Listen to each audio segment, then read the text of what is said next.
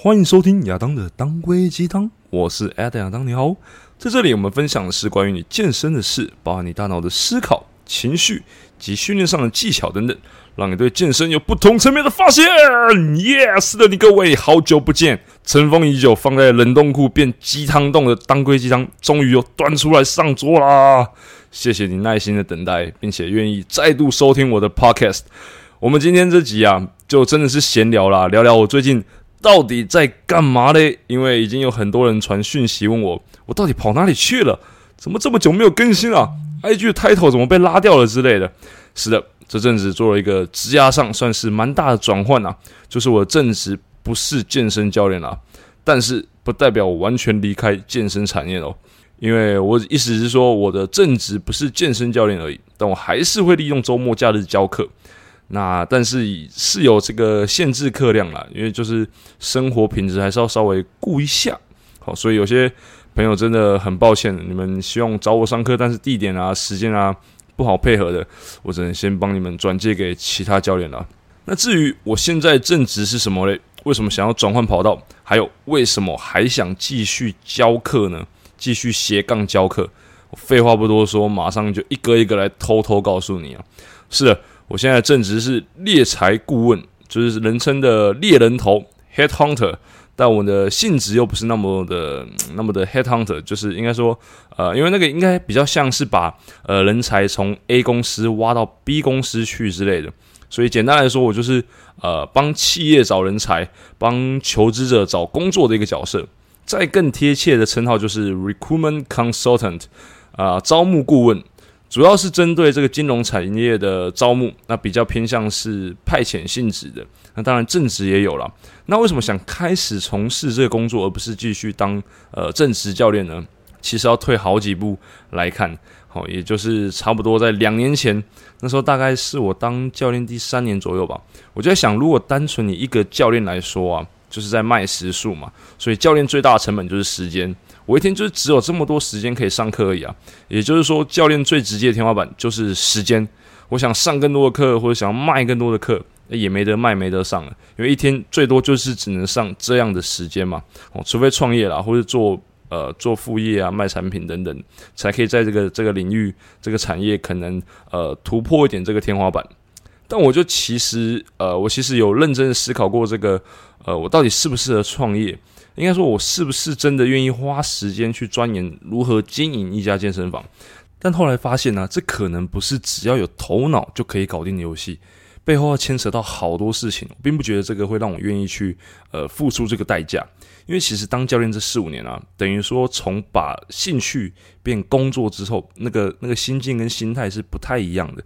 虽然我还是很喜欢教学，很喜欢把我这个训练十几年来的经验啊，像是呃，可能很多资深界人都不知道的诀窍，不尝试的分享给我的学生们，然后看他们变强、变壮、变瘦，变成他们理想的状态。但我还是会觉得很，我还是会觉得很欣慰。但那个成就感已经嗯，不像刚开始当教练那样那么强烈了，因为我会觉得这个。这个就是我该做的而已啊！我本来就应该让你有改变，所以如果学生跟我说谢谢啊等等的回馈，我都会觉得呃有点拍谁，你知道吗？因为那个就是我的本分而已啊。所以换言之，我自认为啦，在当好教练这件事情上面，我好像也没得再追求更多了，有点像是我已经呃我已经不知道我在做下去的目的到底是为了什么，是追求什么。那我既然也不想经营健身房，也不想当讲师，那我教练职涯到底还能做什么？一直教下去吗？那我我可以教多久？我能教到几岁这样子？所以才想说，呃，是不是有什么软实力是在这个工作上带着走的这个这个能力，可以带到下一个领域去发挥，像是沟通表达能力啊、业务销售技巧之类的，然后把教练这个专业把它拿来当斜杠，那利用利用这个有空的时间带几个真的很有心想要上想要上课的这些人来训练。但这个转变的过程啊，其实会探索了非常非常之久啊，而且这个过程 确实是蛮不舒服的，甚至会有蛮多的焦虑、彷徨不安的。但我也很感谢我的这个 mentor 人生导师，一路上呢一直陪着我，给我想法，带着我思考。以后有机会再跟大家分享一下这个这号人物，这这真的是我人生中、生命中的大贵人，从大学就一直陪伴着我。OK，所以我这段探索期间呢，我就一直在想。哎，我到底想要什么？我想做什么？我喜欢什么？我想成为什么等等的问题，在这两年来一直不断的在我脑海中盘旋。我真的是思考的非常非常深哦，思考到我都快 快要忧郁症了我。因为我虽然还不是很清楚我想追求的东西，但我很确定健身教练不会是我一辈子的职业，但绝对是我一个很好的跳板，也是我磨练软实力的一个练功场。那也因为当了健身教练之后，我开始对人性感到好奇。诶，比如说，呃，为什么你会这么想？呃，为什么他不会？呃，为什么每个人听话的方式不同？等等的，你就会开始觉得，诶，人性很有趣啊。然后也慢慢感受到，原来我是喜欢让别人接受我的想法的。换句话说，我是喜欢当业务这种角色的，也喜欢销售成功之后那个那个成就感，你知道吗？刚好啊，我在当教练这几年，我也培养了一些沟通表达、察言观色、业务能力，知道对方在想什么能力等等。好，所以我在这两年就就一直在想，呃，我如果想当业务，那到底要做什么业务呢？而在想做什么业务之前，我也在思考，我想成为什么样的人。后来我就发现了，我想成为有影响力、能帮助别人的人。好，结果有一天我就跟一个好朋友在聊天，他随口说一句，他说：“Adam，你怎么不去当呃不去特斯拉呃试试看呢？”我就想，诶，对。其实 我很我很崇拜像马斯克啊、贝佐斯这种浑身充满影响力的人。如果能在我这么崇拜的这个企业家的公司工作，哇，那一定与有荣焉。所以当下我就立刻想到我一个大学同学在特斯拉当销售顾问，我就立刻联系到他，请他帮我安排面试啊等等的。我也就真的履历准备好，我就给他真的去面试。结果很好笑，第一关是试训面试，面试完之后，我同学都就说那个主管蛮喜欢我的，说之后的面试者，都要以我为。标准没比我好的就不录取了，这样子，我心想，哎呦，那看来应该是没问题的吧。后来顺利来到第二关的实体面试，我就跟一位这个台湾区业务总监这样面对面坐着。这个业务总监她是一位女性，哇，长得非常漂亮，气质非常出众。重点是她开口说话那个气场，哇，强到会觉得会我竟然会全身僵硬，眉毛战立。说真的，我也很久没有遇到这样可以让我有这种敬畏感的人了，真的是很有魅力的一个领导者。好，总之最后我是有录取了，但是我的自我怀疑感呢，强烈到一个不行。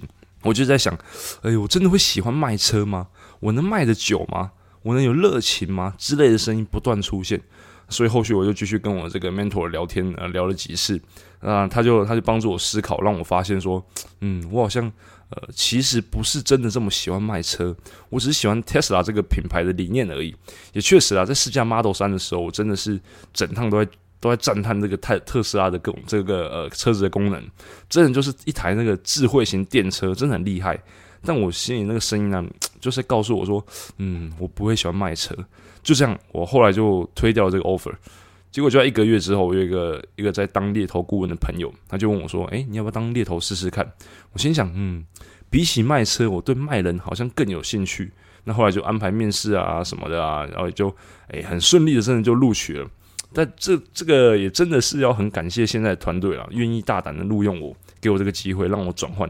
于是乎，我就来到现在这里，易科人事顾问公司。没错，全球最大的人事顾问公司，应该蛮多人听过的吧？我现在也才刚到职一个多月而已啦，还在 probation 中。但我到现在为止，我觉得真的好险，我没有去卖车，因为卖人这件事情充满了不确定性。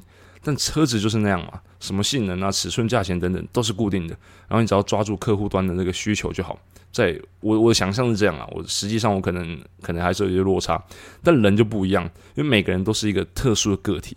等于说，我需要大量的面对不同的人，去了解他们的求职需求之后，还要再对应到企业端的用人需求。诶，这个职缺符不符合这个这个求职者？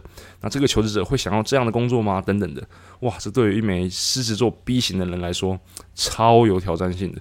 而越有挑战性的，就越会让我有这个想征服的感觉。所以目前为止，我都还很拼的在学习跟碰撞，因为有太多太多是我以往从未做过的事情。但至少啦，我觉得最珍贵的啊，就是我以往当教练所学到的，抓住对方需求，抓住对方需求。我觉得这个能力不管用在哪里都很管用，但要当业务啊，这技能绝对绝对要很厉害哦。所以很庆幸我还能保有这项能力，然后带到这个完全不同的领域。而且这一个多月以来啊，我已经开始对人这个生物有更多更多的想法了。因为人这个生物真的很超有趣，很简单，可是又很复杂。复杂说，每个人的想法千百种，要掌握到并不简单。但是，一旦掌握到了一点点公式，嗯，没错，人的想法是有一点公式的。掌握到这个公式之后啊，其实就很简单了。所以我一定会努力在这个领域生存下来，然后分享更多关于人的事情。好了，这两年的挣扎浓缩成这短短的几句话，我个人觉得这段过程很痛苦，真的很痛苦，因为你会非常的焦虑，非常的彷徨，然后甚至会有一点点。呃，你会觉得自己是一直不断的陷在一个低潮的感觉，但是也很有趣啦，因为有些痛苦啊，它你你越是去抗拒它，那它就越痛苦。那与其抗拒，你不如就接受它，然后去感受这个当下的体验。好，这两年来的挣扎、困惑啊、抑郁啊，然后尝试转换到真的转换，就是这样一个过程。虽然听起来可能真的很稀松平常，但我只是想表达的是，呃，把一个钻研多年的专业当成。当成一个职业，然后再从这个职业中萃取出带得走的能力，转换到下个领域。我想，我我应该算是很有勇气的啊，我可以这么说。但我想，也因为呃每个人正在面临的课题是不同的，那我也不会觉得说以前的时间就被浪费掉啊，怎么会呃花那么多时间在这个产业这样子？我是觉得不会不会浪费啊，因为如果没有以往的这些累积跟经验，我的职涯也不会这么精彩。精彩的是，当教练这几年、啊，看到了一些人情冷暖啊，商业的黑白面啊，领导者的差别之类的，学到的真的是相当相当丰富，完全不后悔走这一招。那如果有想当教练的啊，也欢迎可以来跟我聊聊，我也可以针对你的情况、你的状况，分享给你一些客观的想法。那至于现在为什么还想继续斜杠周末教练呢？最大原因其实肯定不是因为 不是因为赚外快啊，绝对不是，那只是开玩笑讲讲而已。其实是因为比起以前让一堂接一堂上课节奏啊，我其实更喜欢现在这样的上课频率，反而让我更能够享受这个教学的乐趣，也不用再去追自己的这个 KPI 啊，你要达到多少堂数、多少业绩什么的，我更能够心无旁骛的专注在这个教学上面。也可以说，教练啊变成一项兴趣，反而在这样状态下、这样的状态下教课，可以让我更能够享受这个过程。而且以前同事啊都是教练，大家聊的都是一些呃专业面的问题呀、但现在身旁同事啊接触到的人啊比较多，都是呃可能健身新手，或是有比较多呃需要正确观念的人。我反而有更多的灵感可以在 Podcast 上面，所以之后我的 Podcast 内容也会越来越亲民。嗯，应该说其实 其实本来就很亲民啊，毕竟我希望我能够把呃艰涩难懂难懂的这个专业知识啊翻译成白话文给大家理解。只是说之后可能会。呃，谈论到比较多关于观念的主题，或是一些心法上的分享。其实很多观念啊，其实真的只要稍微调整一下，就让自己有更多不同的发现。好，所以其实呃，今天这一集就是要跟你更新一下我最近的转变，然后透过这些转变所得到的想法来跟你分享。那最后也顺便工商一下，我现在只有周末在松江南京跟松山站。这两个地方教课，但我毕竟现在不是以教课为主业，所以呃，预计最多只会再多带一位学生而已。那如果你是想要了解教练课在干嘛，想让自己更突破，或者在训练、饮食甚至是心法上面遇到一些状况，好，不管是不是想找我上课，都非常欢迎可以跟我聊聊，都不用有压力。好，我都很乐意跟你分享我训练这十几年来所获得的经验跟成就。就算我们无法配合上课，我也会帮你介绍可能最适合你的教练啊。好，毕竟我的信念还是在。在于跟大家分享健身跟思考，好，我也因为健身而学到了非常多，不管是人生、职涯，甚至是人际关系上的一些课题，好，所以我也希望身边可以有很多人，呃，更多人能够因为健身这件事情而有所受惠。OK，好的，今天这集哇都在讲我的事情。如果你今天你有听到这边的，我真的也是很哇，很谢谢你愿意听我讲最近的故事啊，虽然没什么。没什么呃，没什么知识量，没什么含金量。可是我呃，我也不确定我的故事能够带给你什么。但或许你最近也刚好想要转换，好，不管是工作上的转换也好，好，心态上的转换，好，只要不是感情上的转换，我都很乐意跟你分享我的一些想法。OK，那今天这一集就差不多聊到这边了。如果这集对你有一点点思考上的刺激的话，再请你多帮我分享在你的 IG、Facebook 或任何地方。好，可以的话，也请你啊邀请你帮我标记一下我的 IG 账号。我的账号都在我的 Pocket 首页或这集的资讯栏下方都可以找得到哦。你的任何一点指教、鼓励或追踪，都是我继续创作下去最强大的动力。希望让更多人能够一起爱上健身，享受健身，永续健身。谢谢你的收听，我是 Adam 亚当，我们下期见，拜拜。